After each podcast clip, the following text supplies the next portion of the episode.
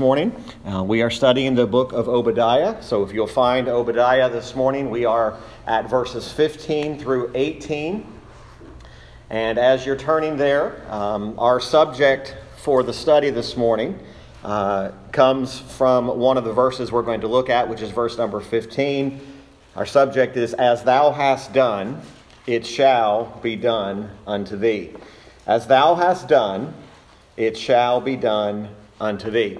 Course, by the time we've arrived at verse 15 of this particular uh, book, uh, we have covered a lot of ground already. We've looked um, at how Obadiah, as God's prophet, has been announcing the coming judgment that is going to be poured out upon the Edomites because of their, uh, their attitude and their actions towards the nation of Israel.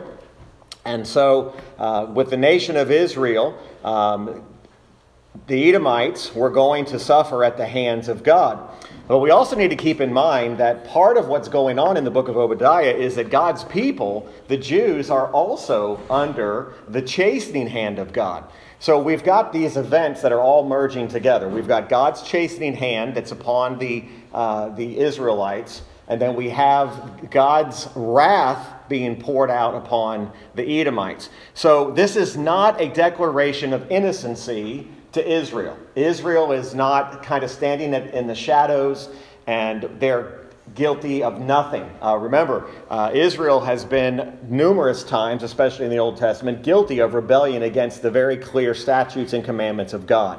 So Israel is not in the clear here, if I can use that expression. But the primary emphasis of this very short book of Obadiah has to do with the wrath that is going to be poured out upon the Edomites. Now, the first 14 verses, we have exhaustively looked at all the different uh, judgments, the consequences that were going to be poured out. And as the last section of this book opens, verses 15 through 21, we are primarily dealing with two subjects the day of the Lord, or the day of Jehovah, and Israel's salvation. All right, it's the day of the Lord, or the day of Jehovah, and Israel's salvation. You'll notice with me in verse 15, it says, For the day of the Lord is near upon all the heathen. As thou hast done, it shall be done unto thee. Thy reward shall return upon thine own head. For as ye have drunk upon my holy mountain, so shall all the heathen drink continually. Yea, they shall drink, and they shall swallow down, and they shall be as though they had not been. But upon Mount Zion shall be deliverance, and there shall be holiness, and the house of Jacob shall possess their possessions. Now you'll notice here as we look at this day of the Lord reference, uh, we are looking at the reality of the judgment that is going to take place, of course, on Edom. But it's this very first expression here for the day of the Lord is near. Uh, imagine with me for a moment that when, when Obadiah spoke these words, he was speaking about something in, in its proximity to when it's going to happen.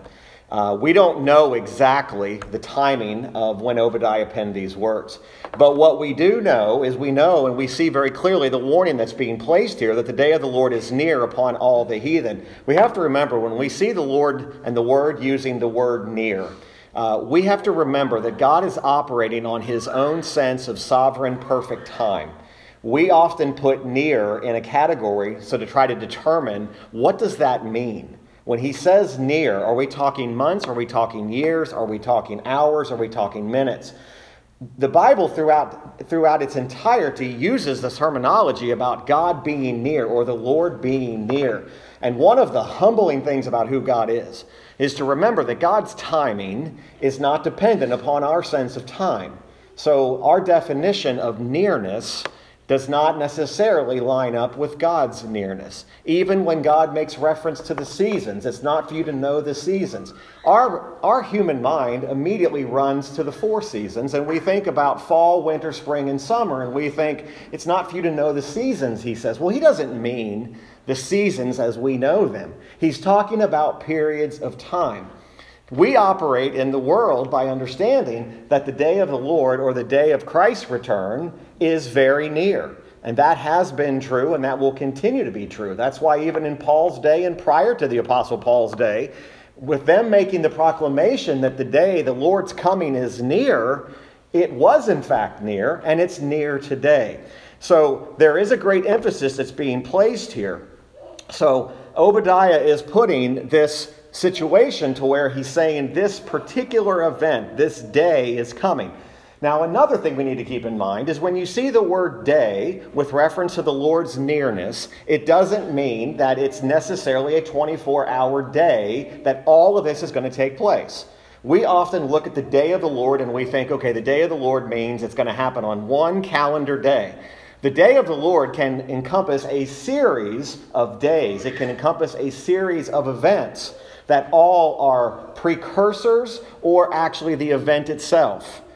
But the emphasis Obadiah is trying to convey is the reality that this day of the Lord is near, and it's near upon all the heathen. It is to rise up within them a level of fear. Now, Jeremiah used similar language when he spoke about the punishment that was going to come upon the Edomites. So let's hold our place in Obadiah, and I want you to see Jeremiah's his words on this. And it's Jeremiah chapter 49. And this is in a section that begins in verse 7, and we're just going to read verses 7 through 12. But Jeremiah is speaking specifically God's message against Edom. And we'll see how clear this is. Jeremiah 49, verse 7 Concerning Edom, thus saith the Lord, saith the Lord of hosts, is wisdom no more in Teman? Is counsel perished from the prudent?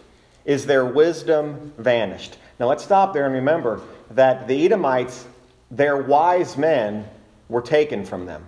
So remember, Obadiah spoke about this that the wise men would be taken. Their ability to counsel, their ability to know even what's right and what's wrong. Flee ye, turn back, dwell deep, O inhabitants of Dedan, for I will bring the calamity of Esau upon him the time that I will visit him. Now remember, the Edomites were direct descendants of Esau. We know the conflict between Jacob and Esau. So the Edomites were out of the line of Esau. So that's why you see the reference to Edom and also Esau. If grape gatherers, this sounds familiar, we talked about the grape gatherers, come to thee, would they not leave some gleaning grapes?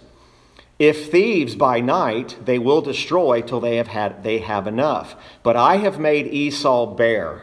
I have uncovered his secret places, and he shall not be able to hide himself. His seed is spoiled, and his brethren and his neighbors, and he is not. Leave thy fatherless children, I will preserve them alive, and let thy widows trust in me. For thus saith the Lord Behold, they whose judgment was not to drink of the cup have assuredly drunken, and art thou he that ha- shall altogether go unpunished? Thou shalt not go unpunished, but thou shalt surely drink of it. Now, this is going to go right in line with what we're going to see in verse 16 about this, this imagery of drink and how the Edomites are going to assume and make some assumptions about their partaking of this, thinking that they are drinking of the cup of God's goodness, when in fact they are drinking of the cup of God's wrath. Okay, so there's, there's really some imagery going on here that we need to be very much aware of. So you'll notice that as Edom's punishment is announced back in Obadiah, it says, As thou hast done, it shall be done unto thee. This goes all the way back to that, that statement we made at the opening of this series that what goes around comes around, or poetic justice, as you have done to someone else, this is now in fact going to be done unto you. So, why is God singling out these Edomites? Uh, if we were to go through Scripture and find out all the enemies of God and just name a few, uh, we could talk about the Assyrians, we could talk about the Chaldeans. Uh, the Chaldeans, uh, in a sense, would have a greater uh, reason for why they attacked Israel, uh, but they still were they were still tried for their crimes against Israel. The Edomites, though, remember, they were kindred. Jacob and Esau were brothers. The vengeance that God is pouring out on Edom as the descendants of Esau is greater because they were kindred. And there is a seriousness to this matter that there are other nations that it could have been said about that they have, they have been evil towards Israel. But the words are simply explained in a manner here that makes us take it makes us sit up and take notice that God is bringing something upon not just the Edomites, but he's bringing something upon all heathen nations.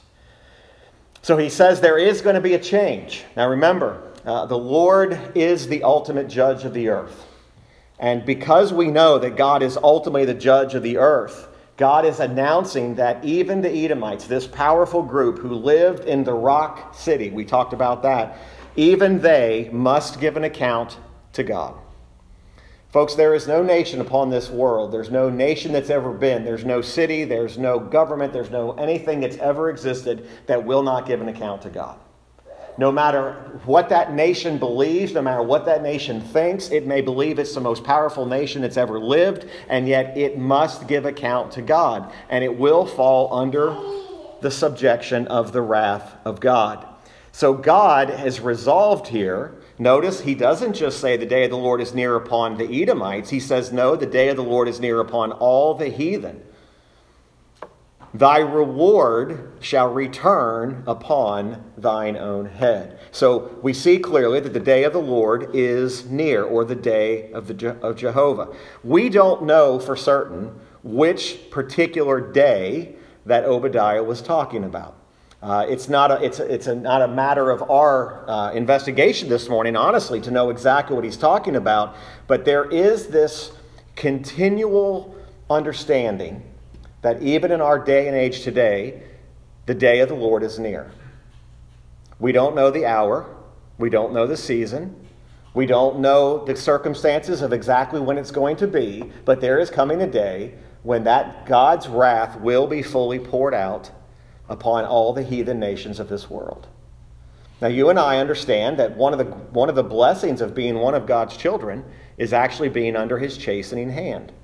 When God corrects us, he does it why? Because he loves us. Israel was under the chastening hand of God, even in their full fledged rebellion. He loved his people. But understand that they are not exempt from the consequences of their rebellion. And God's people, we need to get that in our mind too. We are not exempt from consequences just because we are children of God. Children of God are still subjected to the chastening hand. Now, we might try to lessen this and say, well, at least I'm not subject to the full wrath of God. See, for a child of God, we ought to be concerned about even the chastening hand of God we rejoice in the fact that we're our hand that he chastens us because we know that that's evidence of his love for us. But understand something. Do we live by way of an application this morning do we live as if the day of the lord is actually near? Not cliched but do we actually live now as if the day of the lord is near or the day of the lord's return? So obadiah draws this conclusion which is our subject. As thou hast done, so shall it be done to thee. There is a comparison now that we see between the chastisement of the chosen people, Israel, and the punishment which they inflicted. Okay, so the Edomites were guilty. What, what Edom begins to believe is they start to see that the children of Israel or the children of Abraham are now under the punishment or the chasing hand of God. And they start to put things together and start to say, well, they're probably being punished because they despise their own prophets. They despise their own people. They, they could look from a distance and see that the nation of Israel was an immoral and, in some cases, a perverse nation. So, folks, and again, it's this warning that we, we kind of look with our own sense of spiritual pride and we look at someone else and we look at another nation and we say, boy, they've really, they have really fallen to the lowest of low. Yet Edom's making a very grand mistake. The mistake is they're believing that God is so busy and occupied with Israel that they think that they are absolved from any sort of judgment. So they believe they're exempted from punishment. So when the day of Jehovah is mentioned here, or the day of the Lord is mentioned, we understand that there is a chastisement of Israel. There's a chastisement of Judah specifically going on here. But we also know that he is the judge of all nations. Uh, there is no one, there is no one who will escape the ultimate punishment of God. Uh, every man, every woman will give an account of their actions. Again, it reads us into remembering does God see and know everything that's going on in this world? Every man is going to give an account. Every individual is going to render unto God what is due. Thy reward shall return upon thine head. Obadiah continues to con- in his conclusion here, and he says, as, it, as you have done, it'll be done to you. In other words, don't think, Edom, that you're going to go unpunished for having going against your brother Jacob. Remember, folks, if, uh, we mentioned this, I think, in the very first week. If we did not establish the connection between Jacob and Esau, this stuff about the Edomites doesn't make any sense. The connection to Esau is the key to what's happen, happening to Edom. If this was just a random nation of people and we just said, why is God being uh, so uh, vengeful against Edom? Well, it's very much right there. Your reward shall return upon thine own head. What you've done unto your brother Jacob will return unto you. It was God's purpose to give an example of his severity, but also to remind them of the abuse of how long suffering and how forbearing he had been with them. They abused that privilege. You know, oftentimes we justify our actions by saying, well, there's plenty of time, I'll get things right. Uh, there's, many a, there's many a person who has known that they're in known sin against God, and they just simply say, There's plenty of days for me to get right with God. There's plenty of time for me to get right with God. I'll get right with God when the situation's better, when my circumstances are right.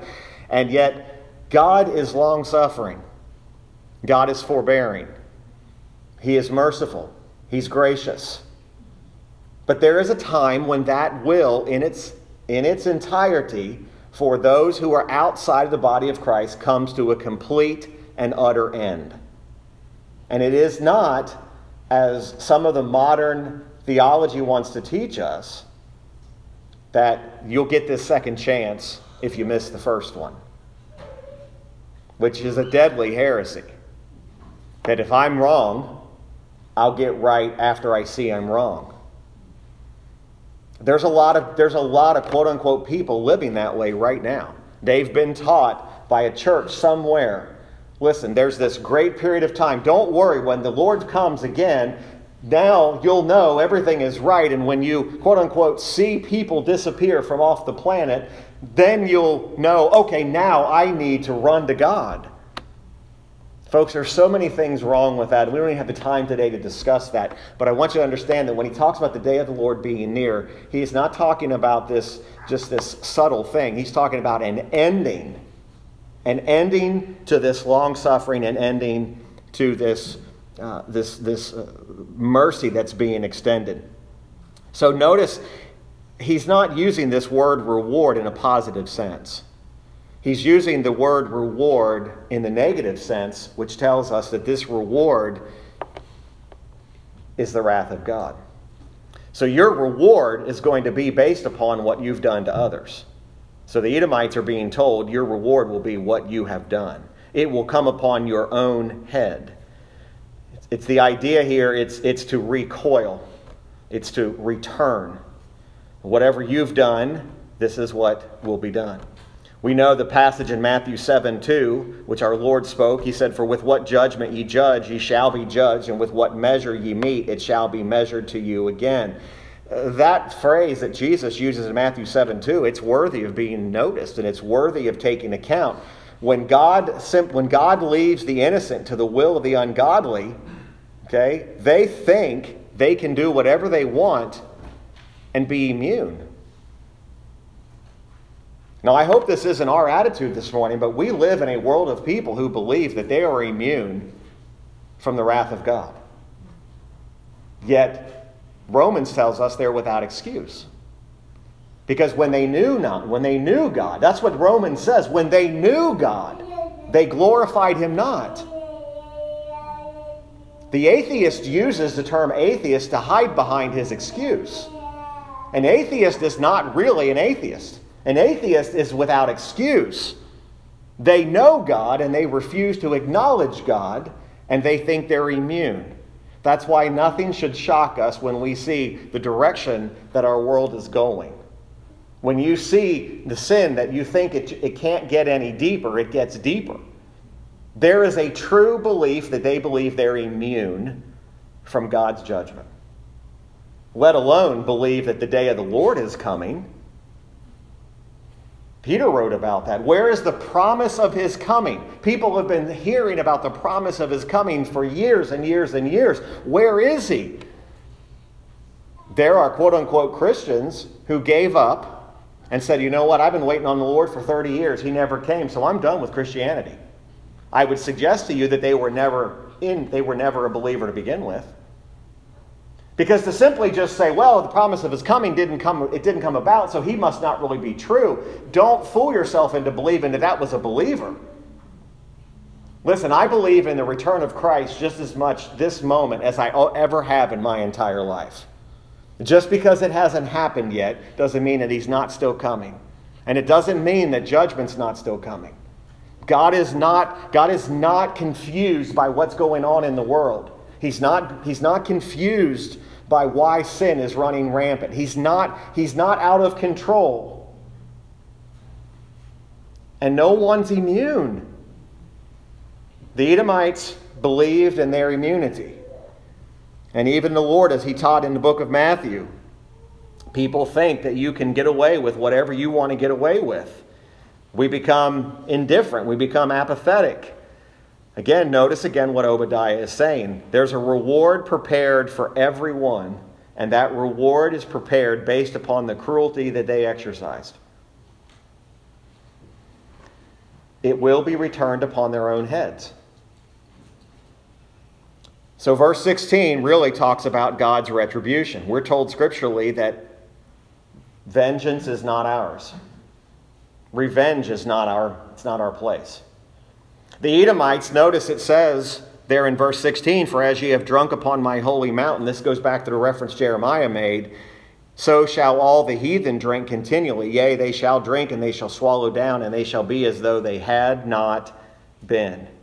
The Edomites, in and themselves, had been the beneficiaries, the recipients of God's goodness. You realize even the most wicked nation on this earth has been a recipient of God's goodness.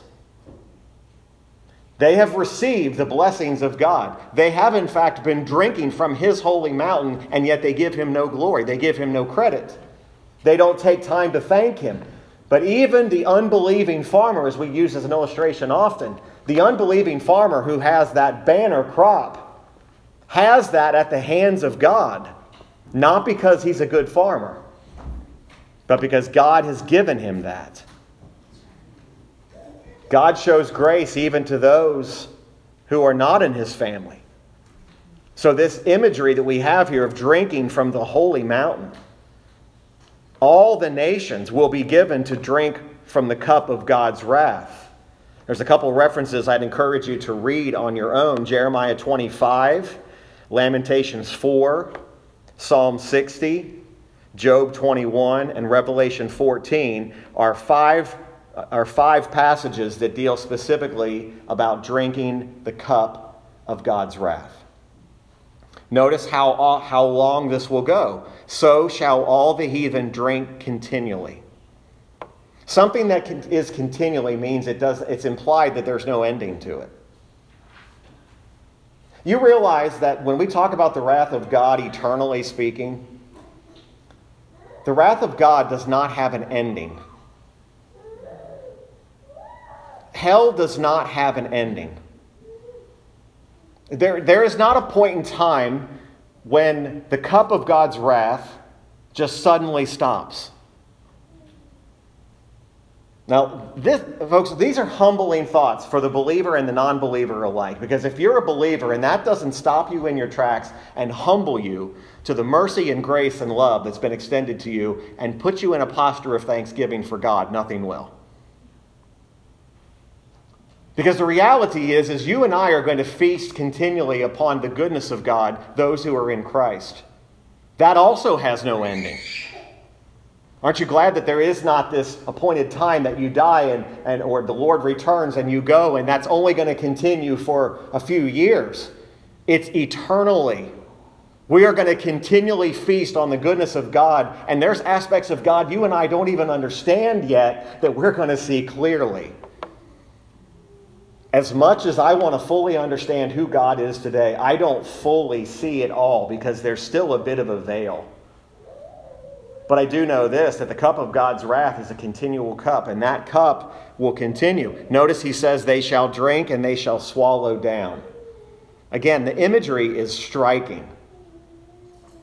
It, it's striking. And, and, and again, think about it. They shall drink. The imagery to put into the mouth. But it's a whole other step to actually swallow and take it down. The imagery is striking. This is what's appointed for the heathen. This is what's appointed for uh, specifically here the Edomites.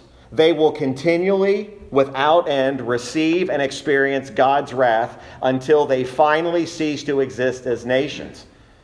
So, not only are they going to cease to exist as a nation, they're going to eternally bear the consequences of that wrath.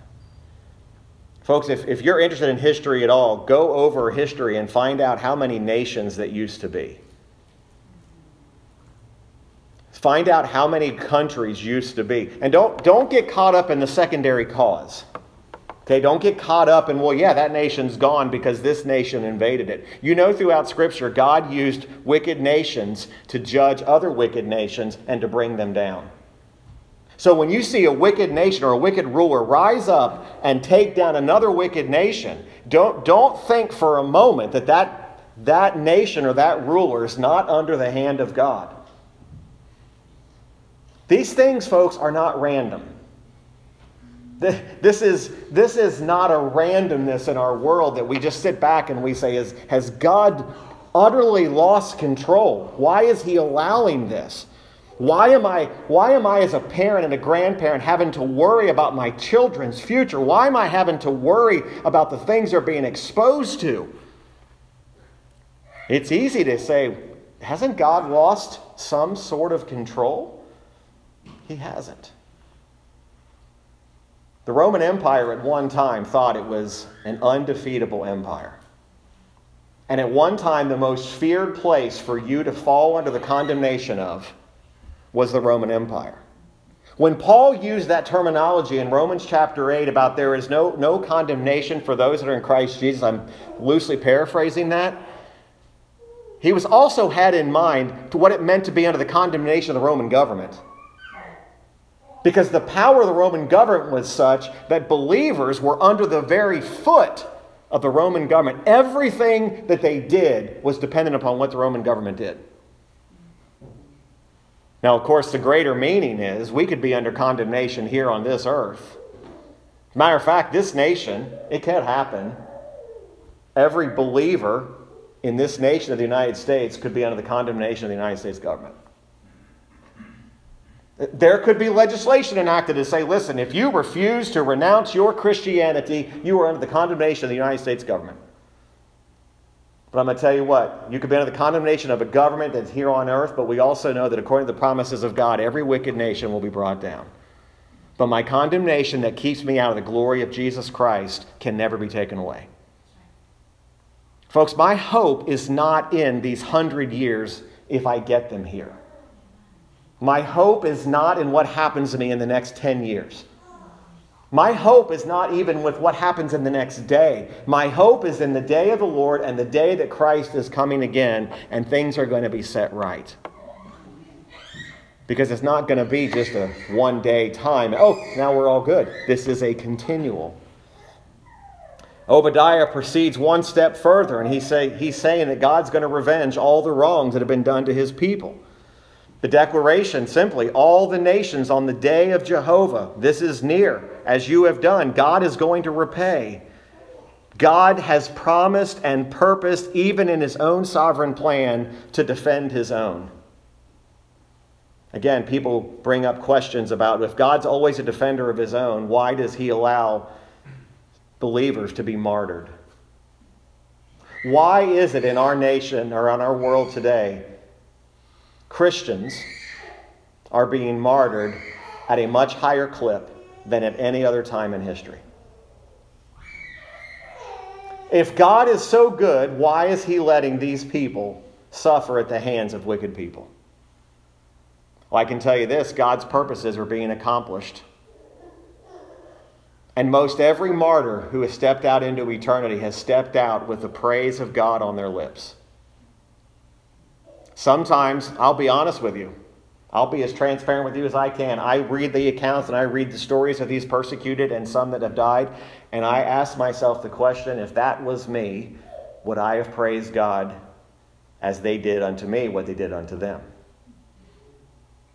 See, don't just read about the martyrs and read about those as some kind of a fictional story. We're talking about something that people actually stepped out into eternity because they refused to renounce their stance. Weak believers say God must not have been good on that day. God's always good. If God is always good, God's always good even in his wrath. You know, one of the greatest indictments and the greatest charge against God is today is that God is not good. You know why all these agendas don't want anything to do with God? Because they say God is not good, because God's not letting them do, or God won't approve, rather, of what they want to do. And they know I'm sinning against God. I'm sinning against the very God who I know I'm going to claim atheism because that's my excuse. But I know there's a God because the Bible says God has put that within every individual to know there's a God. An atheist is an atheist by choice. Now, he may not know all there is to come to saving faith, and we understand that the salvation is a work of the Lord. But if someone says, I've never, I don't know what God is, no, there's, there, everyone has an, a sense of who God is. And yet, these are people, the Edomites, who clearly knew who God was. They knew who God was. They stood back. They watched as Israel was plundered. They, they applauded approvingly as they, were, as they were being attacked by these other nations. And he says, Now you will drink, instead of my blessings, you're now going to drink my wrath. It will drink, and this will consume you. Notice what it says they shall be as though they had not been. The idea there is consumption, to be completely wasted away. And then I love the next verse, and the first, the first word especially, but. But the mount, but upon Mount Zion shall be deliverance. There shall be holiness, and the house of Jacob shall possess their possessions. The word but, a small word, but that verse indicates a strong contradiction between what has been said and what is now being said. That's true, that's biblical interpretation. That's why I've said a lot of times the most theological strong word are not sometimes those real big words. They're words that indicate a change or a tense or a tone difference. That word, similar to nevertheless, has the same power behind it that says, here is all these things that's going to happen, but I want you to know that there's deliverance. And that deliverance is upon Mount Zion. That very mountain that the Edomites drank from is the very same mountain in which deliverance comes from. The same God of wrath, get this, the same God of wrath is the same God who gives deliverance. Isn't it amazing that there's not one God of wrath and then one God of deliverance, and you just serve whichever God you're in? The same God who's pouring out wrath, who's always good, is the same God who's also the God of deliverance. So after the judgment on Edom and the nations that possess the same spirit, we talked about the having the spirit of Edom a couple weeks ago with respect to God's people. Okay, now this is not just a reference to Israel. Okay, there, there's again, this is for another day, but there's this there's this idea in in some Christian circles that when you see phrases like this, that this is just promising protection to the nation of Israel, instead of understanding that even God in this day had in uh, he had in mind the church, he had in mind the entirety of those who are believers. Folks, my deliverance is found upon Mount Zion. My deliverance is found in that same God who at one time was pronouncing his wrath against me. That same God who once says you are condemned. The same God who's the giver of wrath is the same God through the Holy Spirit who opened my eyes to be able to see the truth. One of the great mysteries of God. The same God who pours out wrath is the same God who must open your eyes, and it's the same God where your deliverance is found. Some religions and some churches would have you to believe there's three different things going on here. You got the God of wrath, and then you've got you. And God's just waiting for you to come around. you better thank the Lord intentionally today that God didn't wait around for you to realize your own condemnation and come on your own volition because you would never come. So I'm I'm consider myself pretty spiritually smart and astute. I would have come to God, not without Him drawing you first, and not without Him opening your eyes, you wouldn't. That's not offensive. That's glorious because now I can, I can, I can actually say, where did my salvation come from? It came from the Lord, not from me. It came from the Lord. This salvation this prophecy with respect to God's people, the Israelites in context here, of course, there is the establishment of the entire kingdom of God. Now we know that salvation is of the Lord. We also know, biblically speaking, that this is not a reference that all of Israel, regardless of their spiritual condition, will be saved. I'm afraid we have the idea, and I don't know how far deep the tentacles of this run but some have the idea that God is just going to save every person who's associated with Israel. For the most part, today, Israel is a Christ rejecting nation. I'm just speaking facts to you today. Okay? And I, I know we hear a lot of things standing with Israel. I, I understand all that. But I want you to understand something also. Obadiah was never talking about the full deliverance of everybody who associates with the Jew, with the Israelite, or the people of Judah, whatever the case was. It's not without it. There is an exception here. They must be in Christ, they must be in God. If Israel, for example, was to completely, and again, I don't know if this has happened in the sense that we would recognize it was to completely come out and on their headline say, We as Israel say, we are 100% Christ rejectors. How would we respond to that? Would we say, well, they're God's chosen people, so we need to go along with their Christ rejection? No, we wouldn't treat any differently than if it was the Edomites.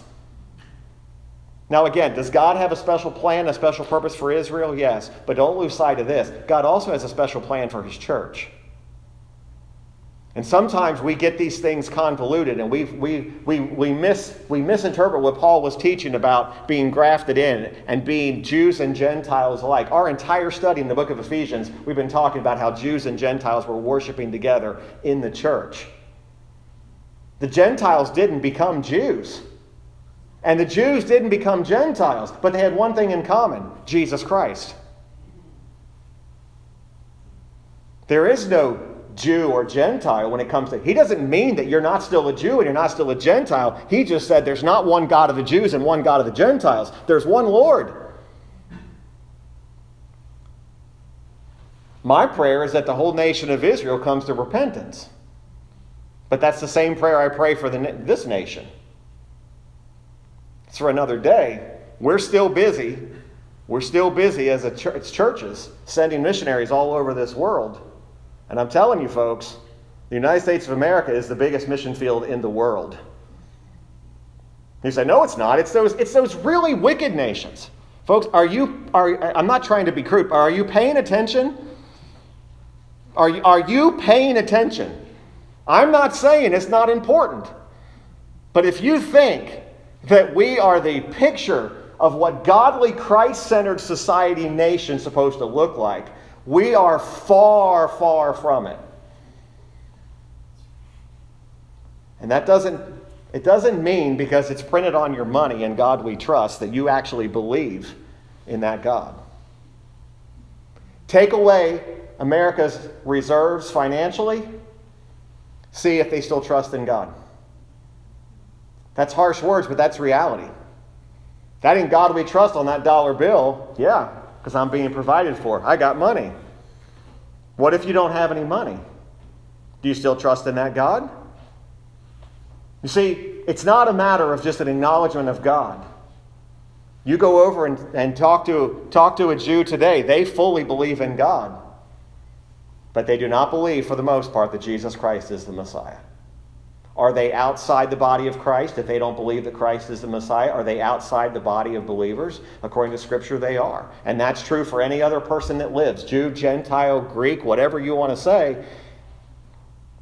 Without deliverance that comes from God. Should the Edomites should the Edomites suffer the wrath of God? Obadiah makes this very clear. He says, In Mount Zion there is deliverance. Remember, the Edomites were not completely ignorant of everything that God was and everything God had done. But God is promising that there is an escape. There is an escape not in Mount Zion, but an escape upon Mount Zion. There is deliverance, there's, but there's also holiness, and the house of Jacob shall possess their possessions. Imagine this. We're going to talk about this during our worship service when we consider the subject about how much Christ loved the church. Christ loved the church so much that he chastises and corrects those in which he loves. God's purpose in wounding Israel was to correct them.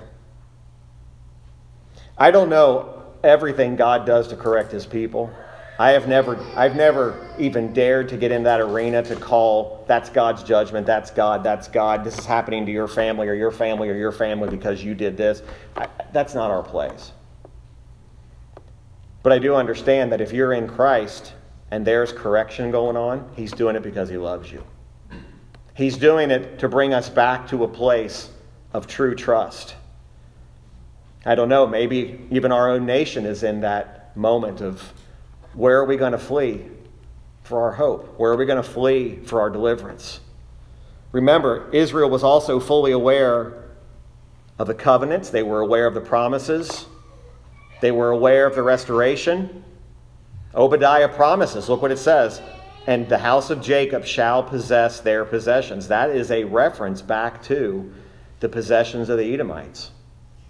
Those Edomites, the punishment which the Lord chastises his people for their sins is for a time, and wherever God inflicts the wounds upon his church, remember, God's people will never wholly be lost. Whatever happens in this life, God's people will never be wholly lost. Let's just finish with this thought as we think about this Mount Zion and holiness. God being mindful of his covenant. Remember, Zion was the place where God initially determined that all worship of him was to take place. When Jesus was having the conversation with the woman at the well, and he makes the statement that it will no longer worship will not be just limited to Mount Zion. It will worship now in spirit and in truth. Obadiah is talking about here that this, this Mount Zion was not going to be limited to just a location, but it was going to be limited to a person. This would have been very foreign had you mentioned this, had Obadiah wrote about worshiping in spirit and in truth. God's people would not have been able to even have a clue about what he was talking about. Because at that time, worship was located in a place.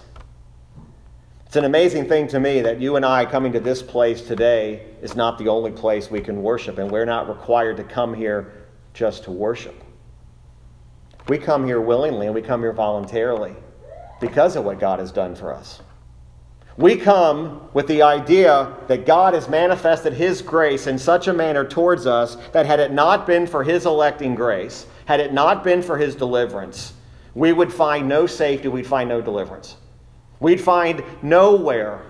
And yet we have this wonderful thing that even the Old Testament saint didn't understand the possession of the Spirit.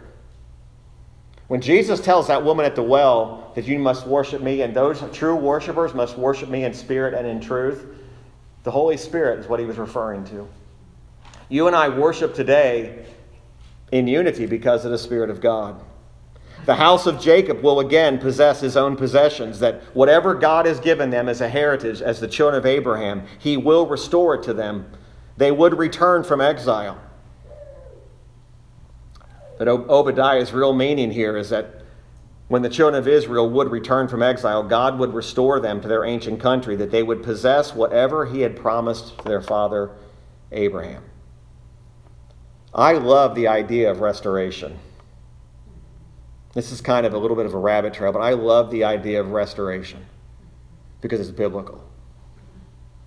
That wandering saint that wanders outside the fold and wanders outside the things of God, I love when God restores them. I don't pray for their exile, I pray for their restoration. Because that restoration, there is a picture of the beauty of God. We are all pictures of grace. We are all pictures of a marvelous restoration. Because if we could truly see what we were before Christ, it would be too horrible to even look upon.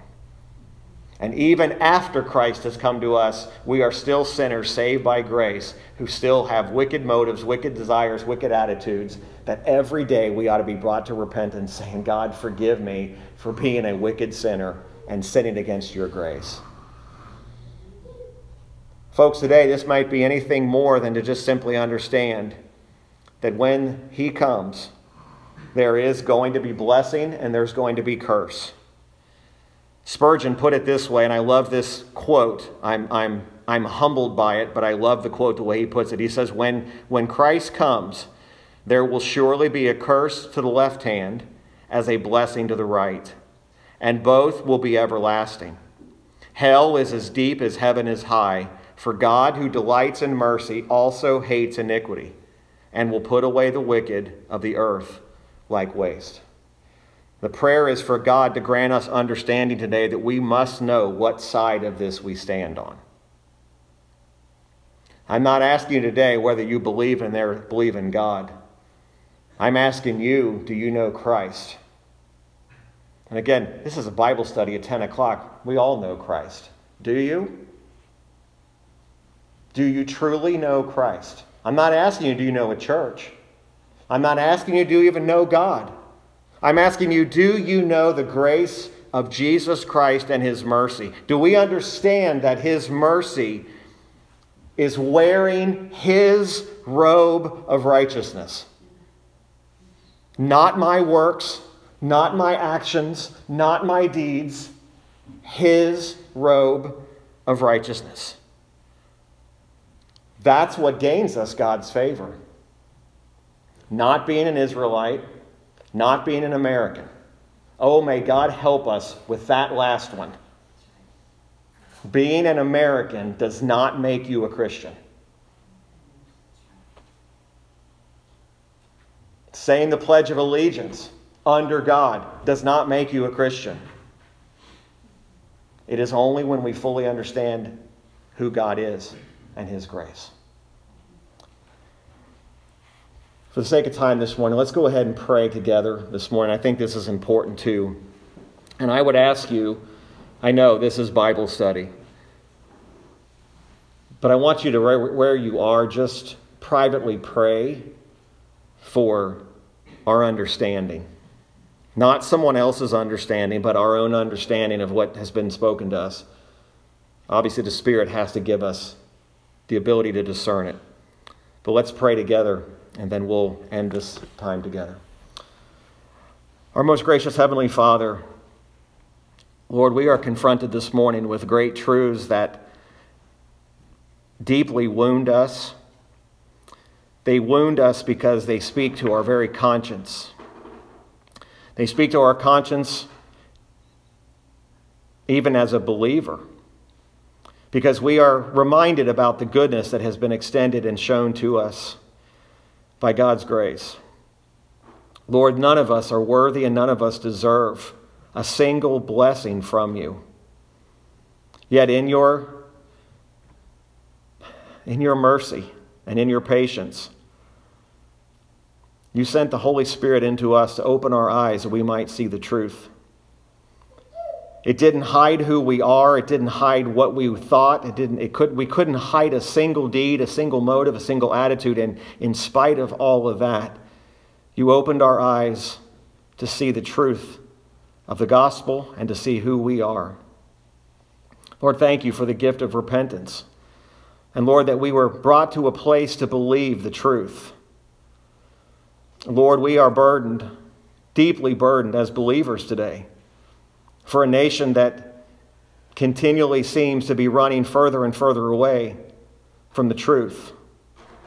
Lord, although we can take comfort in knowing that all nations will one day find and be under the subject, subject hand of God's wrath, Lord, we don't rejoice in that. Lord, we rejoice in the reality that, Father, there is a place of deliverance, there is a person of deliverance. That deliverance is found in Christ Jesus. But Lord, we also cannot ask you to withdraw your hand of wrath. We understand your word gives us what will be for those who refuse to acknowledge Christ. Father, help us to have a right spirit and a right attitude about these things. May it not be something that leads us to be hate filled, but may we love our brothers and sisters in the church even more. But may we also have our eyes open to opportunities specifically to speak to people who do not know Christ. Father, we know that we are dependent upon you for all things. And we pray, Lord, that the word has been expounded properly today.